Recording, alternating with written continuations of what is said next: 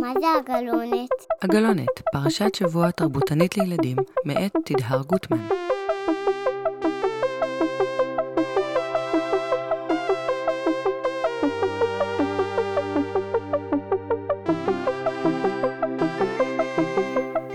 שלום, שלום.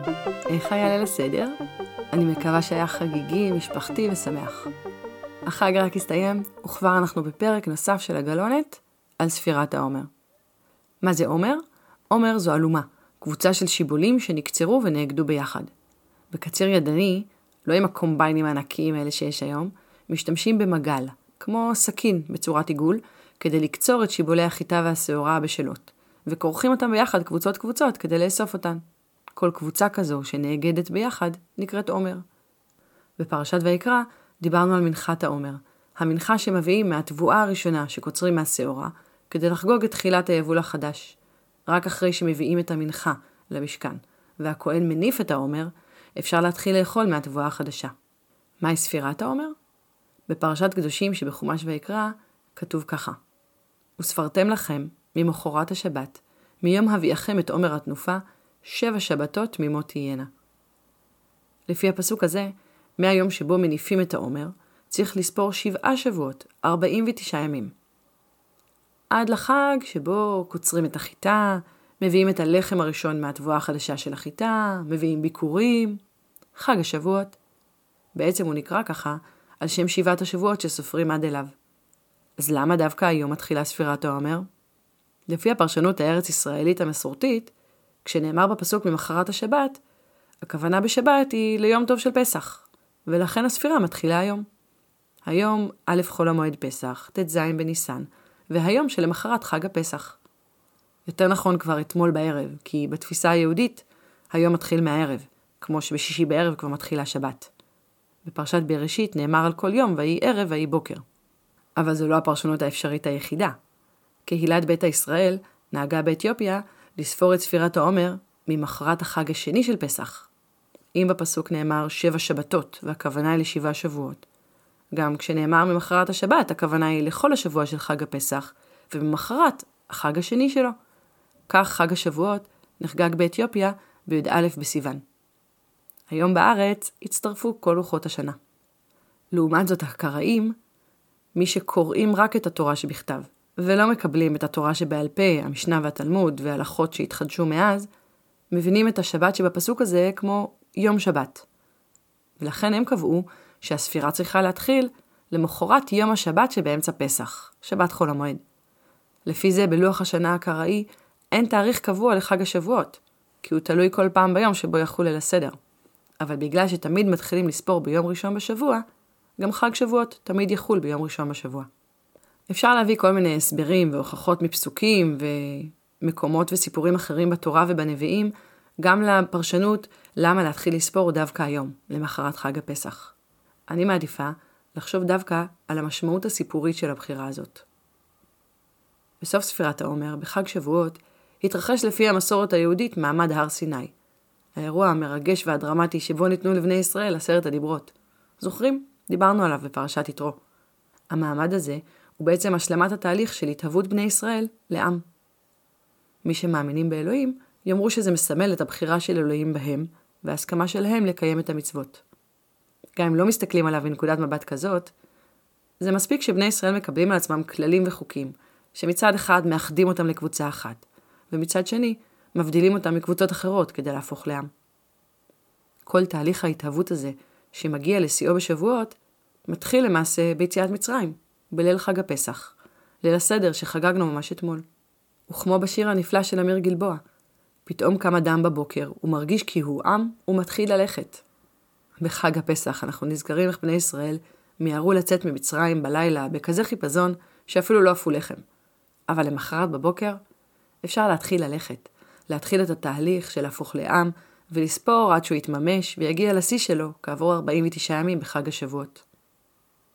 היום הזה, א' בעומר, הוא יום חגיגי ומרגש במיוחד במשפחה שלנו, כי בו נולדה עמרי שלנו, שאתם שומעים פה כל שבוע. עמרי כי, סיפרתי לך השבוע שלפני שנולדת התלבטנו איך נרצה לקרוא לך. ובסופו של דבר היו לנו שלושה שמות. אחד לכל שבוע סביב התאריך שבו חיכינו שתיוולדי. אמנם את מלאת אור, ויש בך נביאה אינסופית, כמו השמות האחרים שחשבנו עליהם. אך אין ספק שאת אלומה זוהרת וזקופה, שמלאה בגרעיני כל טוב, ויש לך תנופת התחדשות מרגשת כעומר. יחד עם החסד והרגישות שיש בעומר שמשאירים בשדה עבור מי שזקוקים לו. יום הולדת שמח, אינתי עומרי האהובה שלנו. לכבוד שבת חול המועד פסח, אנחנו נחים רגע מהקריאה הקבועה בפרשת השבוע, ולא ממשיכים לקרוא השבוע בספר ויקרא. אל תדאגו, נחזור אליו בשבת הבאה. קריאה אחת שקוראים השבוע, היא קריאה של הפסוקים שמתארים את חג הפסח וקורבן הפסח. הקריאה השנייה, לפחות לפי מנהג קהילות אשכנז, היא במגילת שיר השירים. בקהילות אחרות קוראים אותה בשביעי של פסח, יחד עם שירת הים, ויש קהילות שקוראים את המגילה של שיר השירים בכל ערב שבת. אבל אנחנו ננצל את ההזדמנות הזאת כדי להכיר אותה השבוע. מגילת שיר השירים היא לא חלק מהתורה. התנ"ך מורכב מתורה, נביאים וכתובים, ושיר השירים היא מתוך הכתובים. ממש כמו השם שלה, המגילה הזאת היא מין שיר אחד ארוך, שמורכב מהרבה קטעי שירה קצרים שנערכו ביחד. העלילה שלה היא מין רצף של תמונות, סצנות, שבהן מנסה הדוד הצעיר לרכוש את לב מי שהוא רוצה שתהיה רעייתו.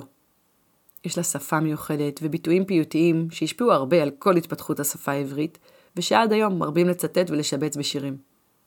לפי המסורת, כתב אותה, או לפחות ערך אותה, שלמה המלך.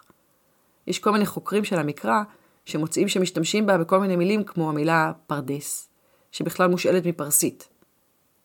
ואז הם טוענים שהיא נכתבה כמה מאות שנים אחרי שלמה, רק שהפרסים הגיעו לארץ. אבל האמת היא שאין שום דרך ודאית לדעת.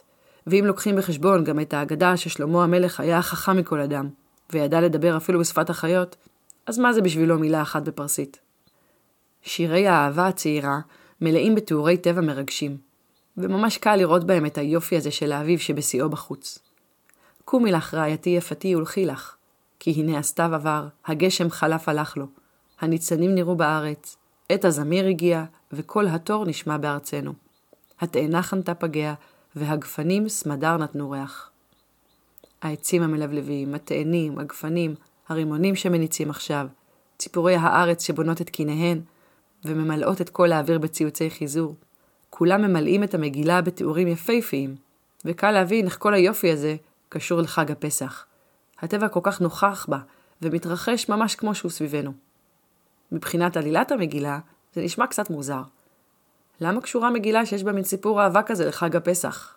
ומה פתאום היא בכלל נמצאת בתנ"ך? האמת היא שחלק מחכמי המשנה ממש התנגדו לזה שהיא תהיה בתנ"ך. אבל הוויכוח כנראה הסתיים בקביעה של רבי עקיבא. כל הכתובים קודש, ושיר השירים קודש קודשים. הפרשנות המקודשת של שיר השירים היא שמדובר בעצם בסיפור, שהוא דימוי ליחסים שבין אלוהים, הדוד, הבחור בסיפור, ובין עם ישראל, שהוא כמו הראיה, הכלה בסיפור. אם זאת המשמעות של המגילה, וכל הסיפור הוא מין סיפור כזה איך אלוהים ובני ישראל מנסים להתחבר ולהיפגש, ואז הם מתחרטים, ומישהו נעלם וחוזר שוב, ואז הם מנסים שוב פעם. איך לפי זה המגילה קשורה לפסח? אם נחזור רגע לקו שסימנו קודם לאורך ספירת העומר, זה שמחבר בין יציאת מצרים שבפסח ובין מעמד הר סיני בשבועות, שני המאורעות האלה הם גדולים וחשובים, אבל יש בהם משהו מאוד חד פעמי, איזו התרחשות רגעית, אדירה, שמתרחשת פתאום בבת אחת. המציאות היא בדרך כלל לא כזאת, והדברים קורים בה באופן יותר תהליכי והדרגתי. שינוי לא קורה ברגע אחד של יציאה. ולקבל על עצמנו דרך חיים חדשה וכללים חדשים זה קל, אבל להתמיד בה ולדבוק בהם לאורך זמן, זה הרבה פעמים תהליך שיש בו התקדמות, ואז קצת נסיגה. צעד קדימה, שניים אחורה, שלושה קדימה, לפעמים אחד הצידה. אם בליל הסדר סיפרנו את סיפור יציאת מצרים, והתמקדנו באירוע הגדול והחד פעמי הזה, מגילת שיר השירים משלימה את התמונה, ורוקמת בה גם את הלבטים, הקשיים, הרצונות והמתחים, וגם האהבה הרבה שנדרשת כדי להתחדש ולהתמיד בתהליך באמת. עד כאן, הגלונת לחול המועד פסח. תודה שהייתם איתי. תמשיכו לחגוג וליהנות. חג שמח ושבת שלום. thank you